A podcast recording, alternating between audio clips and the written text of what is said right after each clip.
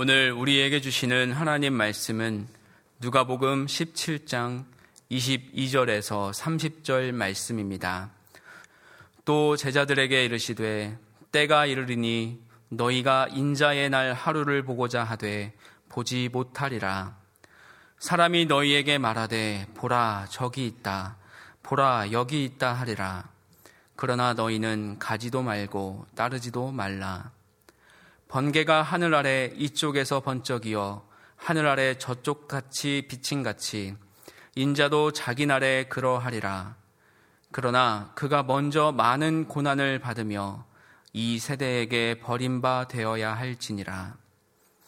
노아의 때에 된 것과 같이 인자의 때에도 그러하리라. 노아가 방주에 들어가던 날까지 사람들이 먹고 마시고 장가 들고 시집 가더니 홍수가 나서 그들을 다 멸망시켰으며 또 루세 때와 같으리니 사람들이 먹고 마시고 사고 팔고 심고 집을 짓더니 롯이 소돔에서 나가던 날에 하늘로부터 불과 유황이 비오듯 하여 그들을 멸망시켰느니라 인자가 나타나는 날에도 이러하리라 아멘. 그리스 작가 니코스 카잔차키스의 원작 소설을 각색하여 마틴 스코세이지 감독이 만든 그리스도 최후의 유혹이라고 하는 영화가 있습니다. 이 영화는 그 내용이 예수님의 신성을 모독하고 성경을 왜곡하였다고 하여 가톨릭과 개신교로부터 강한 저항을 받았습니다. 이 영화가 만들어진 것은 1988년인데 우리나라에서 상영된 것은 그때로부터 14년이 지난 후인 2002년이었습니다. 이 소설이 쓰이고 영화로 만들어진 것은 예수님의 구세주 되심을 부인하기 위해서가 아니라 인간적인 측면에서 구세주 되신 예수님을 그려보려고 한 것으로 여겨집니다. 영화에서 목수인 예수님은 처형 도구인 십자가를 만들어 로마 군대에 납품하는 일을 하고 있습니다. 가룟 유다는 예수님의 친구이자 로마 제국에 저항하는 사람들에게 소속되어 있습니다. 유다는 예수님께 자신이 하는 일에 동참할 것을 권했지만 하나님의 뜻에 순종하여 세상에 있는 모든 것을 긍휼히 여겨야 한다는 예수님의 말씀에 감화되어 그는 예수님을 돕기로 결심합니다. 예수님은 광야에서의 시험에서 이기시고 3년간의 공생애를 보내신 후 제자들과 함께 예루살렘으로 올라가셔서 유다에게 자신을 밀고 하도록 지시를 해서 십자가에 못 박히게 됩니다. 십자가에 못 박히시기 전에 예수님께서는 겟세만의 동산에서 이렇게 기도하십니다.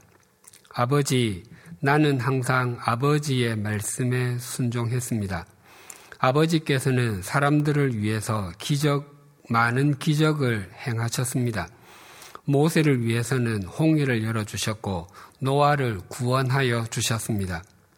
엘리야 선지자는 불스레, 불수레에 태우고 천국으로 데리고 가셨습니다. 그런데 지금 나에게는 십자가에 못 박히라 하십니다. 마지막으로 한 번만 구합니다. 내가 죽어야 합니까? 다른 방법은 없을까요? 내가 마실 잔을 마시지 않게 해 주십시오. 할 수만 있다면 피하게 해 주십시오. 제발.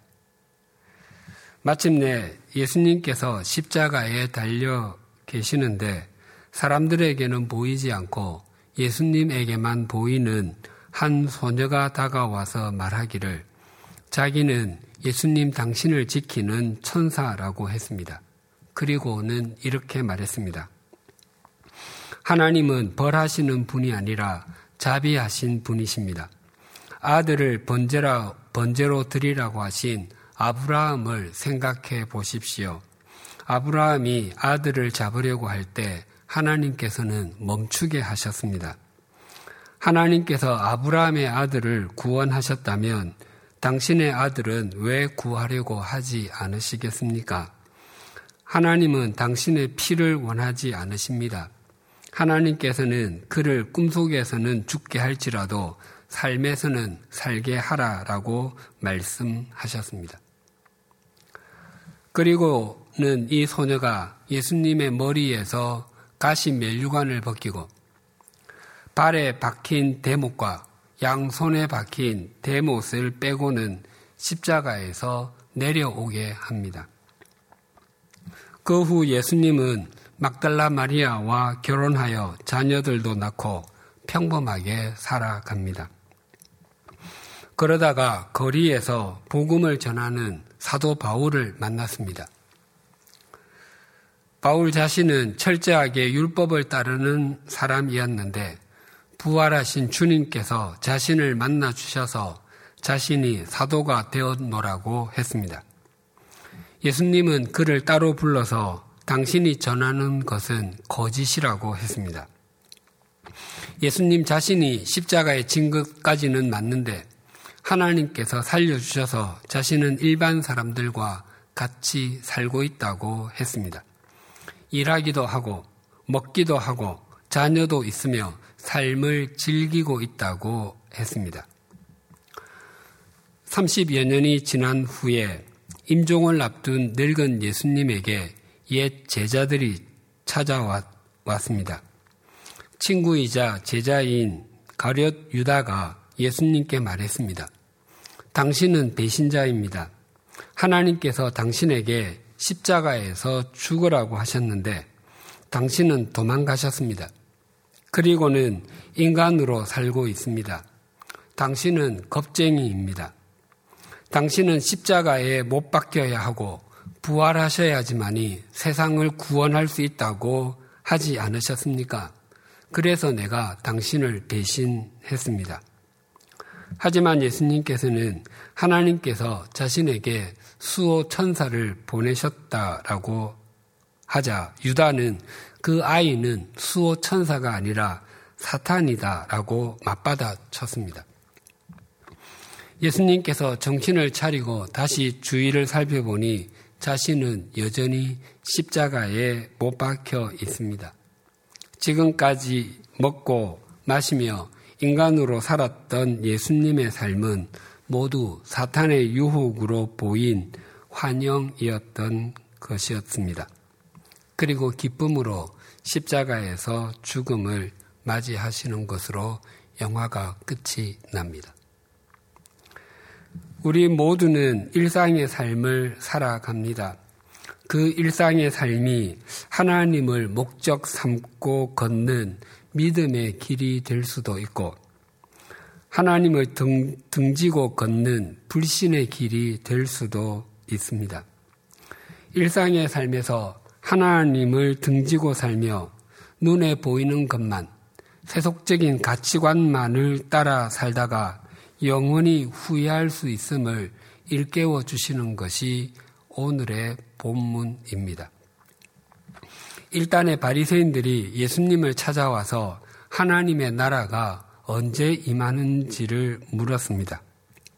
그때 예수님께서는 하나님의 나라는 너희 안에 있다라고 말씀하셨습니다. 바리새인들은 하나님의 나라를 눈에 보이는 나라, 세상 속에 있는 나라로 생각하고 있었지만 예수님께서는 눈에 보이지 아니하는 나라, 하나님의 다스림 속에 있는 나라를 말씀하셨습니다. 바리새인들이 돌아가자 예수님께서는 제자들에게 하나님의 나라는 현재의 나라만 있는 것이 아니라 인자의 때인 미래의 나라도 있다고 말씀하셨습니다. 미래의 하나님의 나라는 궁극적으로 주님께서 다시 이 땅에 재림하시는 때에 완성, 완성되는 나라입니다. 하지만 우리가 이 땅에서 마지막 숨을 내어 쉬는 날에 맞게 되는 나라이기도 합니다. 그리고 예수님께서 종말의 때가 되면 자칭 그리스도라고 하는 사람들이 많아질 것이다 라고 하셨습니다. 그러나 예수님께서는 마지막 날에 땅, 땅에서가 아니라 위에서 모든 사람들이 다 볼 수 있는 방법으로 오실 것이다 라고 말씀하셨습니다. 그런데 종말에 대해서 말씀하시던 예수님께서 갑자기 당신이 당하실 고난에 대해서 언급하셨습니다. 25절이 이렇게 증가합니다. 그러나 그가 먼저 많은 고난을 받으며 이 세대에게 버림바 되어야 할지니라. 이 말씀은 예수님은 장차 다시 오시는 심판의 주님이기도 하시지만 인류를 위해서 대신 고난을 받으시고 죽으시는 분이시라는 의미이기도 합니다.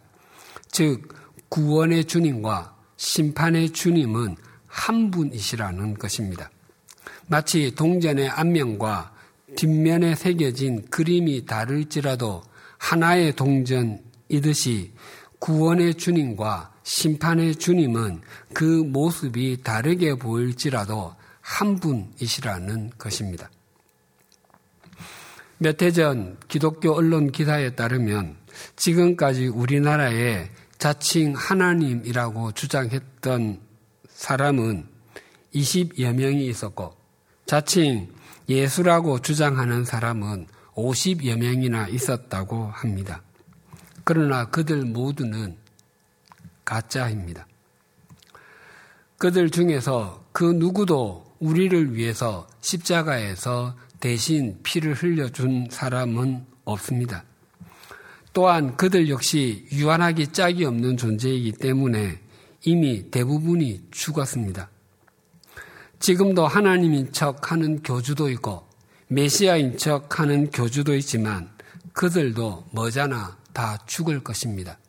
왜냐하면 그들은 창조주가 아니라 피조물이기 때문입니다.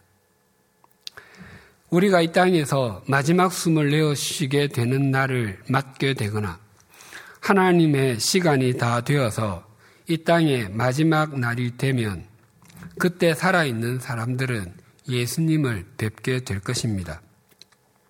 혹시 그분이 예수님인지 아닌지 어떻게 아느냐고 반문하실지 모르겠습니다. 누가복음 9장에 보면 예수님께서 베드로와 요한과 야고보를 데리시고 산으로 올라가셔서 그곳에서 예수님과 모세, 엘리야 이 세 분이 함께 예수님의 별세에 대해서 즉 예수님의 십자가 죽음에 대해서 의논하셨습니다. 그때 세 제자는 깊이 졸다가 정신을 차리고 그 광경을 보았습니다. 엘리야는 주전 80, 850년대의 사람이고 모세는 주전 1450년대의 사람입니다. 그래서 제자들은 모세와 엘리야를 본 적이 한 번도 없었습니다. 그럼에도 불구하고 그들은 예수님과 대화하는 사람들을 보는 순간 그분들이 모세와 엘리야인 것을 알았습니다. 또 누가복음 16장에는 한평생 거지로 살았던 나사로와 이름이 나와 있지 않은 한 부자의 이야기가 나옵니다. 나사로가 죽고 난 후 얼마 지나지 않아서 부자도 죽었습니다. 그 부자는 죽고 보니까 나사로가 아브라함의 품에 있는 것이었습니다. 예수님 때로부터 아브라함은 약 2000년 전에 살았던 사람입니다. 그럼에도 불구하고 부자는 나사로를 보는 순간에 그 곁에 있는 분이 아브라함이라는 것을 알았습니다. 우리 그리스도인이 이 땅에서 허락받은 생명의 길이를 다 살고 난 후에 우리가 주님 앞에 서게 되어 주님을 뵙는 순간에 그분이 나를 위해서 십자가에서 피를 흘려주신 어린 양 예수시라는 것을 알게 될 것입니다. 그래서 찬송가 240장 1절은 이렇게 노래합니다.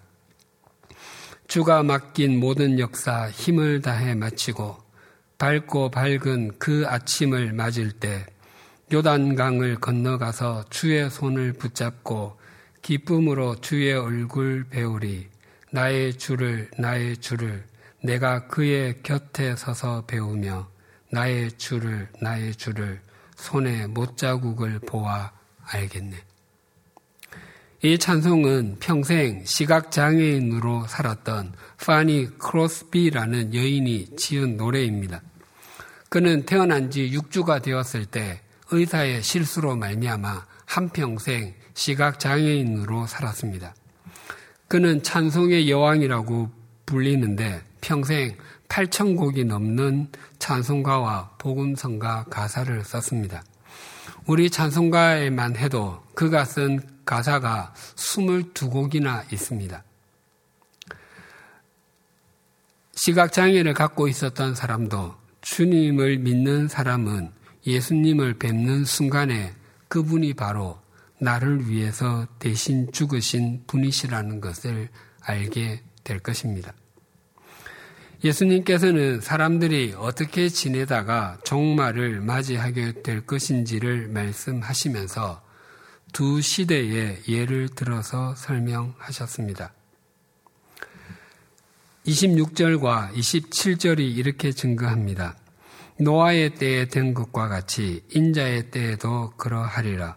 노아가 방주에 들어가던 날까지 사람들이 먹고 마시고 장가들고 시집 가더니 홍수가 나서 그들을 다 멸망시켰으며 하나님께서는 종말의 때 예수님께서는 종말의 때가 노아의 때와 같다고 말씀하셨습니다. 하나님께서 노아에게 방주를 지으라고 명령을 내리셨습니다. 그 방주는 물고기 잡이나 하는 정도의 배가 아니었습니다. 하나님께서 일러주신 방주의 길이만 300규빗이었습니다. 그리고 너비는 50규빗, 높이는 30규빗이었습니다. 고대에는 길이나 부피, 무게 등을 재는 공통된 도량형이 없었습니다. 히브리 사람들은 규빗을 길이를 재는 단위로 사용했습니다. 규빗은 팔꿈치에서부터 가운데 손가락 끝까지를 가리키는 길이로 미터, 미터 법으로 환산하면 45.6cm 정도 됩니다. 그래서 방주의 길이 300규빗은 136.8m입니다. 그리고 너비인 50규빗은 22.8m이고 높이인 30규빗은 13.6m입니다. 하나님께서 노아에게 이 방주를 3층으로 지으라고 하셨습니다. 노아와 세 아들이 중심이 되어서 이 배를 지었을 것입니다. 네 사람이 웬만한 크기의 어선을 만드는 일도 쉬운 일이 결코 아닙니다. 그런데 네 사람이 4, 5층 건물 높이의 배를 축구장 넓이의 절반이나 되는 크기로 건조하는 것은 거의 불가능에 가깝습니다. 노아는 당시 사람들로부터 광인 취급을 받았을 것입니다. 어쩌면 광인의 한계를 넘어서서 측은히 여김의 대상이 되었을지도 모릅니다. 왜냐하면 배의 크기도 그렇지만 그 이전에는 비가 내린 적이 한 번도 없었기 때문에 사람들에게 비라는 개념 자체가 없었기 때문이었습니다. 그런데 노아는 하늘에서 비가 내려서 홍수로 다 죽게 될 것이다 라고 했습니다. 그 말을 믿은 사람은 아무도 없었습니다. 사람들은 노아의 말을 그저 헛소리쯤으로 여겼을 것입니다.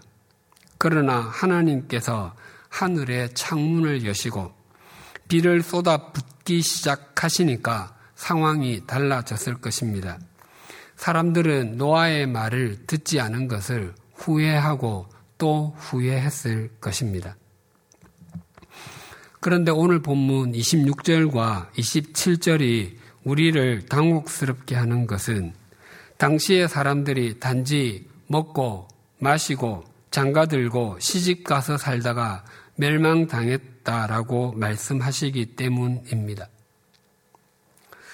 아니, 그러면 매년 최소한 세 번 정도는 40일 금식을 해서 1년에 4달 정도는 아무것도 먹지 말고 살라는 말씀이십니까? 또 결혼 정년기에 있거나 결혼하기 원하는 사람이 결혼도 하지 않고 평생 처녀 총각으로 살다가 죽으라는 말씀입니까? 만약 그렇다면 하나님께서는 왜 아담과 하와는 직접 주례를 서시면서까지 결혼을 시켰습니까? 라고 입이 한자나 나올지도 모르겠습니다. 그러나 이 말씀은 사람들이 일상생활을 했기 때문에 멸망당했다는 이야기가 아닙니다. 당시의 사람들이 어떻게 살았으면 하나님께서 노아에게 방주를 만들 것을 명령하셔서 심판할 수밖에 없었는지 그 이유를 창세기 6장 1절에서 3절에서 이렇게 말씀하셨습니다. 사람이 땅 위에 번성하기 시작할 때에 그들에게서 딸들이 나니 하나님의 아들들이 사람의 딸들의 아름다움을 보고 자기들이 좋아하는 모든 여자를 아내로 삼는지라 여호와께서 이르시되 나의 영이 영원히 하나 사람과 함께 하지 아니하리니 이는 그들이 육신이 됨이라 그러나 그들의 날은 120년이 되리라 하시니라 하나님의 아들들이 사람의 딸들과 결혼을 했다고 합니다. 하나님의 아들이 누구를 가리키는 것인지 여러 견해가 있습니다. 왕족이나 귀족 집안의 자녀를 의미한다 하기도 하고 천사를 가리킨다고 주장하기도 합니다. 그러나 왕족이나 귀족 집안의 자녀들은 그 숫자가 극히 제한적입니다. 그렇게 소수가 많은 일반 사람들과 결혼을 했다는 것은 적절하지가 못합니다. 또 하나님의 아들이 천사를 가리킨다는 말은 더더욱 적절하지 않습니다. 육체를 가지지 않은 존재인 천사가 육체를 가진 사람과 결혼해서 자녀를 낳고 사는 것은 신화나 동화에 나올 수 있는 이야기입니다. 또 그것이 사실이라고 해도 세상의 심판이 사람의 타락이 아니라 천사의 타락으로 인해 이루어진 것이라고 하는 모순도 발생하게 됩니다. 그래서 하나님의 아들들은 경건한 집안의 자녀들, 믿는 사람들이라고 보는 것이 적절합니다. 또한 사람의 딸들 역시 불경건한 집안의 자녀들, 믿지 않는 사람들이라고 보는 것이 자연스럽습니다. 당시 경건한 믿는 사람들이 결혼할 때에 상대방의 인격이나 믿음을 본 것이 아니라 아름다움만 보았다고 합니다. 그것도 자기 눈으로 보기에 좋은 모든 여자를 아내로 삼았다고 합니다. 즉, 하나님을 믿는다는 남자들이 자기에게 이미 여러 아내가 있음에도 개의치 않고 눈에 보기에 좋은 여자가 있으면 또 아내로 맞은 것입니다. 뒤집으면 여자들은 자기 앞에 있는 남자가 가진 것이 많다고 생각되면 그에게 이미 아내가 몇 명이나 있는지 상관하지 않고 또 그의 아내가 되는 것입니다. 나중에 내가 낳은 자식과 다른 아내가 낳은 자식 사이에 어떤 문제나 싸움이 있을지 생각하지 아니하고 결혼하는 것이었습니다. 그것은 결혼이 정욕의 도구가 되고 욕망 성취의 앞잡이가 된 것입니다. 무분별하게 다수의 아내와 결혼하면서 그 자녀 때에 가정이 풍비박산 난 경우가 성경에도 여럿 나타나 있습니다. 기도원의 가정이 그러했고 다윗의 가정이 그러했습니다. 솔로몬의 경우는 그가 죽은 후에 나라가 두동강 나고 말았습니다. 가정은 모든 공동체의 출발점이 되기 때문에 아주 맑고 신실해야 합니다. 그러나 노아 시대에 그렇지가 못했습니다. 하나님께서는 결혼이 타락한 세상을 향해서 나의 영이 영원토록 사람과 함께 하지 않을 것이다 라고 말씀하셨습니다. 그것은 그들이 육신, 즉 고기 덩어리가 되었기 때문이라고 하셨습니다. 사람들이 먹고 마시는 일에만 정신이 팔린 상태였고 결혼이 정욕과 욕망의 도구로 전락하니까 사람은 고기 덩어리에 불과한 존재가 되었던 것이었습니다. 사람이 고기 덩어리와 다른 점은 옳고 그, 그름을 분별하여 바른 것을 선택할 줄 아는 것과 절제를 통해서 더 거룩한 것을 추구할 줄 아는 것, 하나님을 힘으로 삼고 하나님을 목적 삼고 살 줄 아는 것입니다. 이러한 것이 없으면 아무리 많은 것을 가지고 있어도 또 아무리 큰 것을 누리고 있어도 그 삶은 고기 덩어리의 삶과 같습니다. 하나님의 영은 그런 육체, 고기 덩어리와는 함께하지 않으신다고 말씀하십니다. 계속해서 창세기 6장 5절에서 7절은 이렇게 이어집니다. 여호와께서 사람의 죄악이 세상에 가득함과 그의 마음으로 생각하는 모든 계획이 항상 악할 뿐임을 보시고 땅 위에 사람 지으셨음을 한탄하사 마음에 근심하시고 이르시되 내가 창조한 사람을 내가 지면에서 쓸어버리되 사람으로부터 가축과 기는 것과 공중의 새 가지 그리하리니 이는 내가 그것들을 지었음을 한탄함이라 하시니라.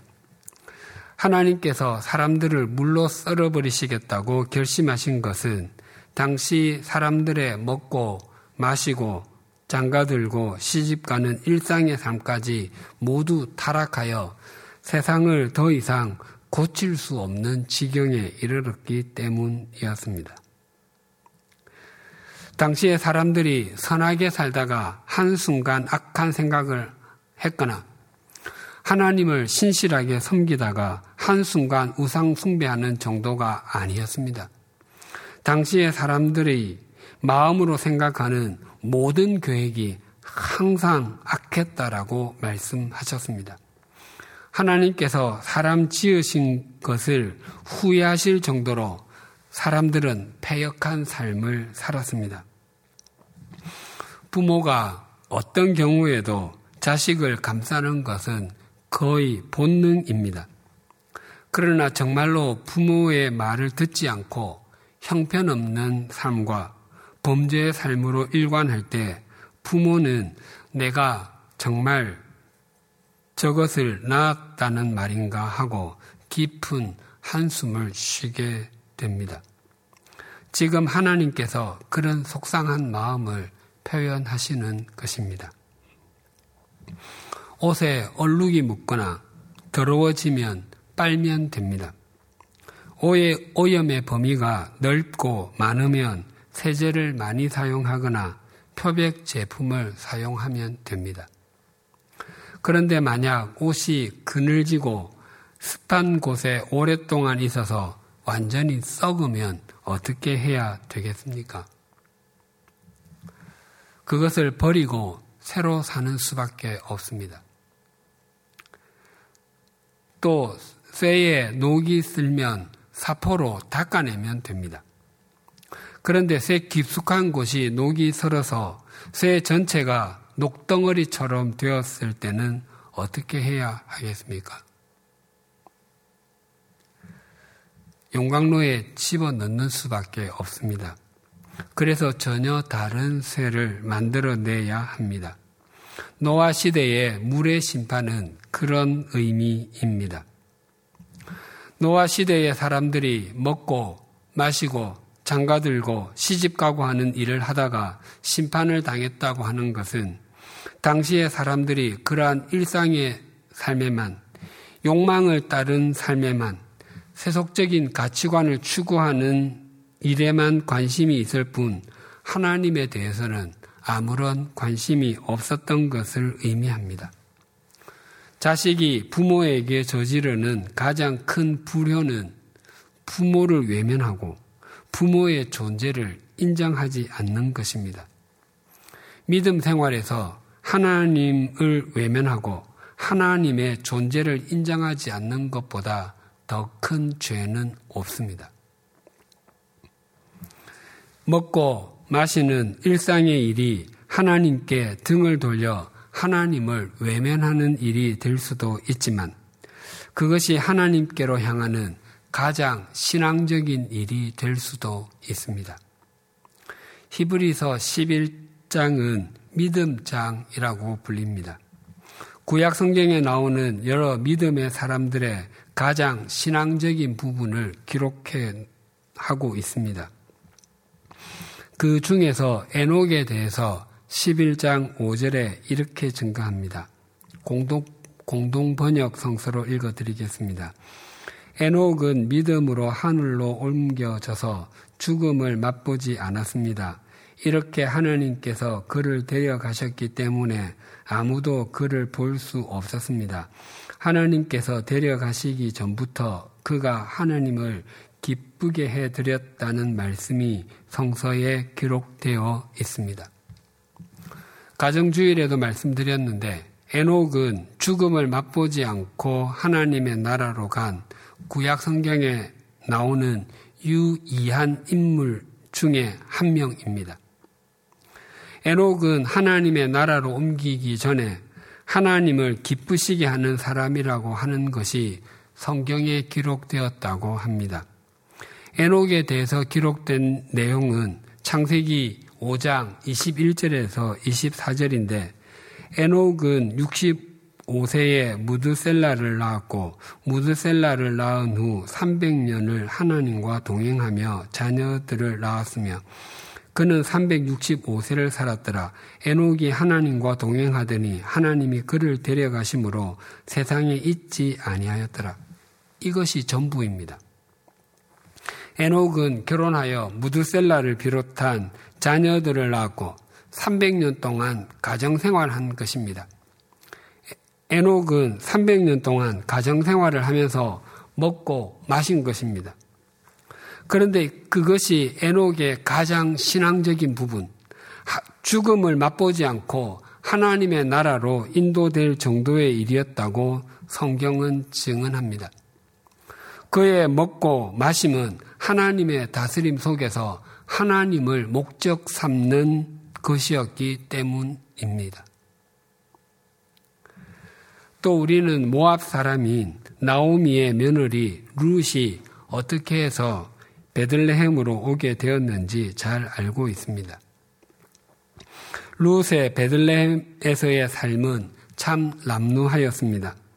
그래서 다른 사람의 밭에 떨어진 곡식을 주어서 시어머니 나오미와 함께 먹고 살았습니다.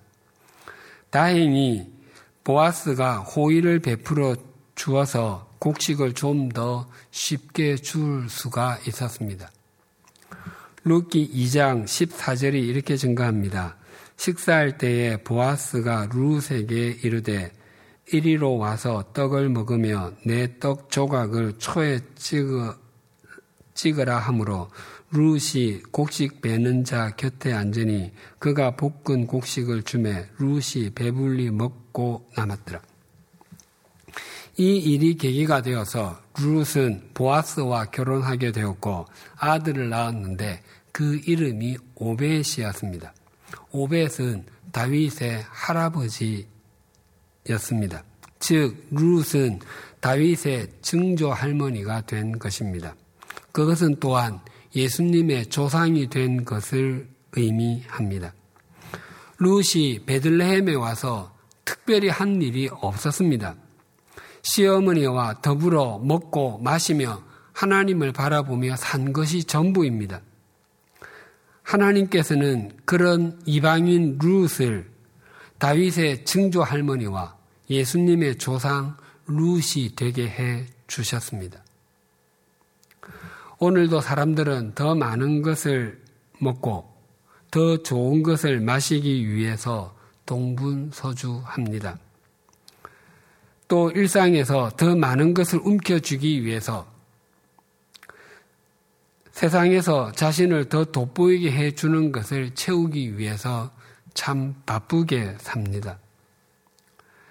그러나 우리의 일상이 하나님을 향한 가장 신앙적인 삶일 수도 있고 하나님께 등을 돌린 가장 불신앙적인 모습이 될 수도 있습니다.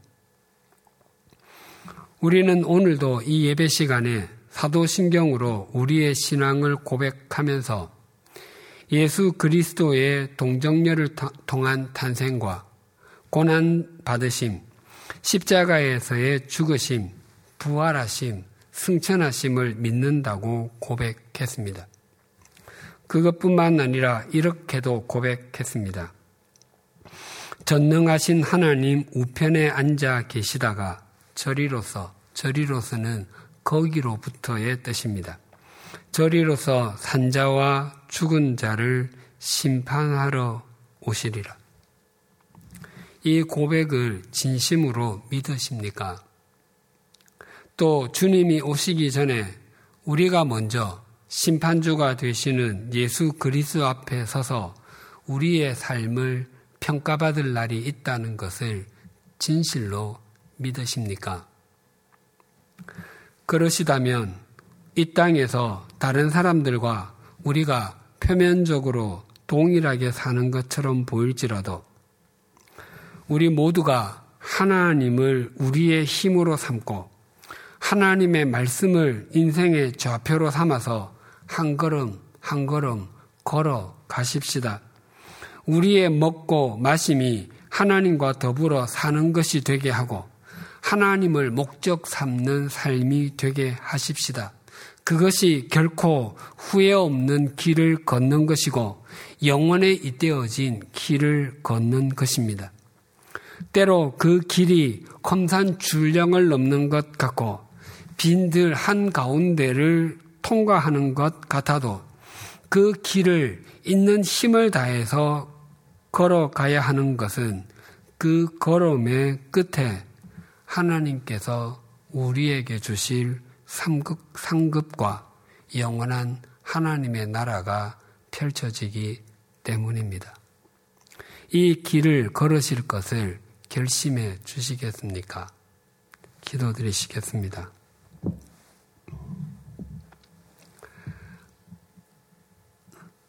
하나님 아버지, 우리의 일상에 먹고 마심이 가장 신앙적인 삶이 될 수도 있고 가장 불신앙적인 삶이 될 수도 있음을 일깨워 주셔서 감사합니다. 노아의 시대에 하나님께서 하늘의 창을 열어 비가 쏟아지게 함으로 세상을 심판할 수밖에 없으셨던 것은 사람들의 먹고 마시고 장가들고 시집가는 일상의 삶이 완전히 타락하고 믿음의 사람들의 삶도 눈에 보이는 것만을 추구하고 욕망을 따라서 살았기 때문이었습니다. 노아 시대의 사람들의 삶이 우리에게 거울이 되게 하여 주시옵소서. 하나님 아버지, 에녹의 삶은 참 밋밋해 보이고 룻의 삶은 참 람루하게 여겨집니다. 그래서 우리들이 별로 좋아하지 않는 삶입니다. 에녹의 삶은 정말 재미가 없어 보여서 싫고 룻의 삶은 부족한 것 투성이고 구차하게 보여서 외면하고 싶습니다. 바라옵나니 하나님께서 우리에게 어떤 삶의 길을 허락하셨든지 그 길을 신실하게 잘 걸어갈 수 있게 하여 주시옵소서. 우리의 먹고 마심이 하나님과 더불어 하나님을 목적 삼는 것이 되게 하시고 세상에서 우리를 돋보이게 해주는 것이 우리의 힘이 되지 않고 하나님이 우리의 힘이 되시는 것을 잊지 않게 하여 주시옵소서. 이 땅에서 우리가 무엇을 먹든지 무엇을 마시든지 무엇을 하든지 하나님의 영광이 되게 하여 주시옵소서 예수님의 이름으로 기도드립니다. 아멘.